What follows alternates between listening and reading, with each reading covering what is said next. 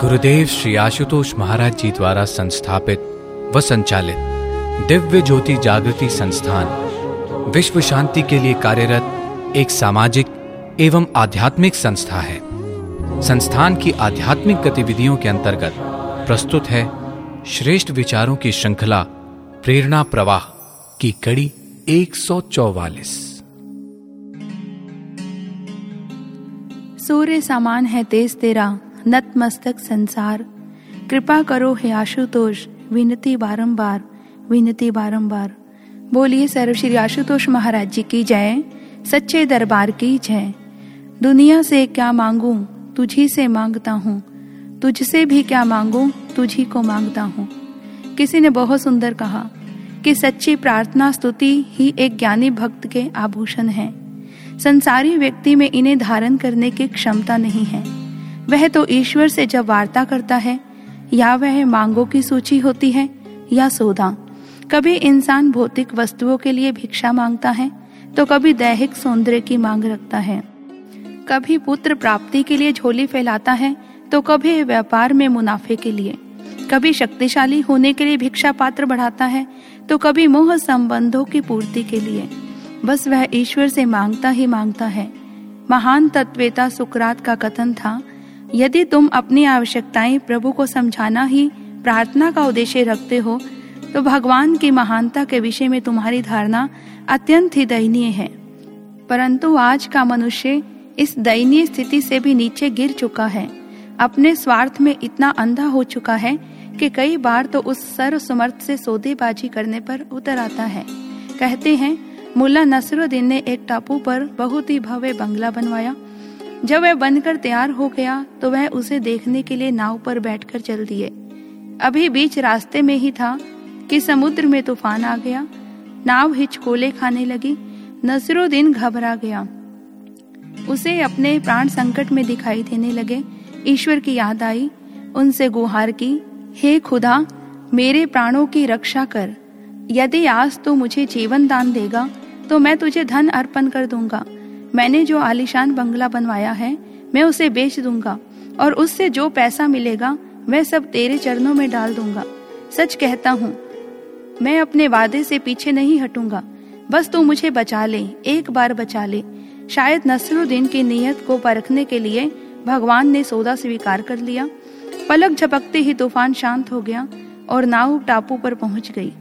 नसरुद्दीन ने अपना बंगला देखा वह सच में काफ़ी आलिशान था। अब नसरुद्दीन का माथा ठनका, उसे खुदा के साथ किए अपने सौदे पर पछतावा होने लगा। तुरंत ही उसने एक तरकीब निकाली, सभी खरीदारों को बुलाया और कहा, देखो, इस बंगले की कीमत है मात्र एक रुपया, पर साथ ही एक शर्त भी है। जो इस बंगले को खरीदेगा, उसे मेरी बिल्ली भी खरीदनी पड़ेगी, और बिल्ली की कीमत है अस्सी लाख रुपए। एक सेठ ने अस्सी लाख रुपए में बिल्ली और एक रुपए में बंगला खरीद लिया।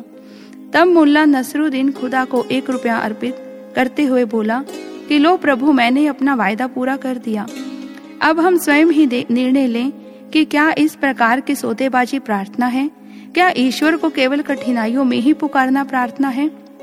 जब सुख समृद्धि के पल आए तो ईश्वर को भुला दिया जाए। जब गम की बदली छाए तो ईश्वर के आगे गिड़गिड़ाने लगे। क्या ये प्रार्थना है? जबकि महात्मा गांधी जी ने एक सभा को संबोधित करते हुए प्रार्थना के विषय में बहुत गुड़ बात कही थी। जैसे शरीर के लिए अन्न अनिवार्य है, वैसे ही आत्मा के लिए प्रार्थना, क्योंकि शरीर को स्वस्थ रखने के लिए निराहार रहना भी आवश्यक है, परंतु प्रार्थना का उपवास तो हो ही नहीं सकता।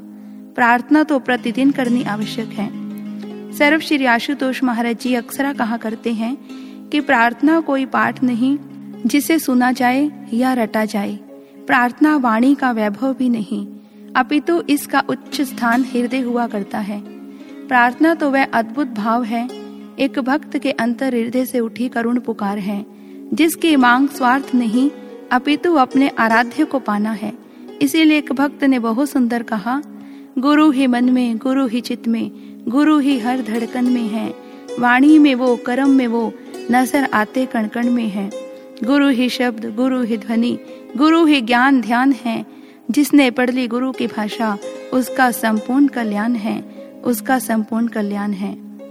आदि गुरु शंकराचार्य जी की प्रार्थना के भाव भी यही थे कि हे भगवान, मेरा अविनय दूर कीजिए, मेरे मन का दमन कीजिए, विषयों की मृत तृष्णा को शांत कर दीजिए, इस संसार सागर से मेरा उद्धार कीजिए, और ऐसा ही भाव प्रत्येक भक्त के भीतर होने चाहिए।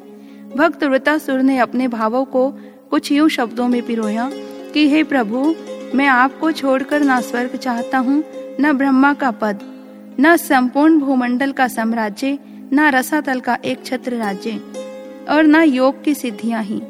यहाँ तक कि मैं मोक्ष भी नहीं चाहता। जैसे भूखे बछड़े अपनी गौ माता का दूध पीने के लिए आतुर रहते हैं, जैसे विरही चातक स्वाति नक्षत्र की एक बूंद पाने को तरसता है। ठीक वैसे ही कमल नयन मेरा मन केवल आपके दर्शन के लिए छटपटाता है। महाप्रभु इतने भाव विभोर हो जाते थे कि उनके नेत्रों से अश्रुपात होने लगता था। और वाणी से बस यही शब्द निकलते थे कि, हे जगदीश, मुझे धन, जन, सुंदर, कविता कुछ भी नहीं चाहिए। जन्म जन्मांतर मेरा आप में अहतु की भक्ति हो। हे गोविंद, वह दिन कब होगा जब आपका नाम लेने मात्र से मेरी आँखों से अविरल अश्रुधारा प्रवाहित होगी। मेरी वाणी प्रेमावेग से गदगद हो जाएगी। इन प्रार्थनाओं में भक्त न ईश्वर से संसारी वस्तुओं की मांग कर रहा है, न मुक्ति मोक्ष की। उसकी अभिलाषा केवल एक ही है, ईश्वर के मधुर रूप का दर्शन पाने की। लेकिन हमारे संत महापुरुष बताते हैं कि प्रार्थना का वास्तविक आधार तो विश्वास ही हुआ करता है। गुरु के प्रति हमारा अटूट विश्वास ही प्रार्थना को जन्म देता है। अक्सरा देखा गया है कि हम परमात्मा को पुकारते तो हैं, परंतु हमारा विश्वास डगमगाने लगता है। यही कारण है कि हमारी प्रार्थना स्वीकारी नहीं जाती। जैसे एक बार एक पुरोहित जी पहाड़ की चोटी से गिर गए और पेड़ की एक शाखा पर जा लटके। उन्हें तुरंत ईश्वर की याद आई। मन से प्रार्थना के स्वर फूट पड़े कि, हे प्रभु, मेरी रक्षा करो, मेरी रक्षा करो। कुछ एक क्षणों बाद पुरोहित जी को अपने अंत्यकरण से आवाज़ आई कि अहंकार को छोड़ना होगा, शीश चुकाना होगा। मैं तुम्हारी रक्षा के लिए उपस्थित हो जाऊँगा। तुम मुझ पर विश्वास करो, शाखा को छोड़ दो। मैं तुम्हें नीचे से पकड़ लूँगा।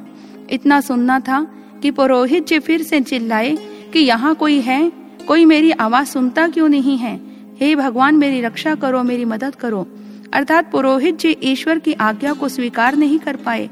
अन्य सहारे को ढूँढने लगे। ऐसा खोखला है हमारा विश्वास भी। फिर हम कैसे सोच सकते हैं कि हमारी प्रार्थना फलित होगी?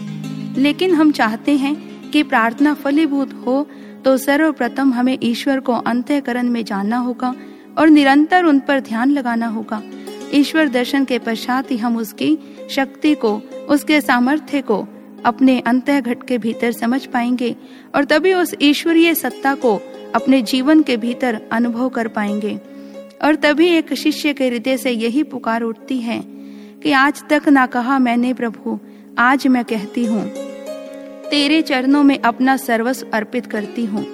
मेरी मैं, मेरा अस्तित्व, मेरा मान, मेरा सम्मान, सब ले लो मेरा मन, सामर्थ्य, अभिमान। अब कोई मांग नहीं नहीं कोई आकांक्षा मेरी। जो कुछ है वो तेरा स्वामी, मेरी ये रूह भी तेरी। न पद की तलब है मुझको, न इच्छा इस संसार की। हृदय की गूंजती बस अभिलाषा तेरे दीदार की। तू चाहिए, तेरा प्यार चाहिए, तेरा दरस तेरा दीदार चाहिए। अब तेरे सिवा मेरे प्रभु जी, मुझे कुछ और नहीं चाहिए, मुझे कुछ और नहीं चाहिए। बोलिए सर्व श्री आशुतोष महाराज जी की जय, सच्चे दरबार की जय। प्रेरणा प्रवाह की अन्य कड़ियाँ। Dot T J J S dot O R G पर उपलब्ध हैं।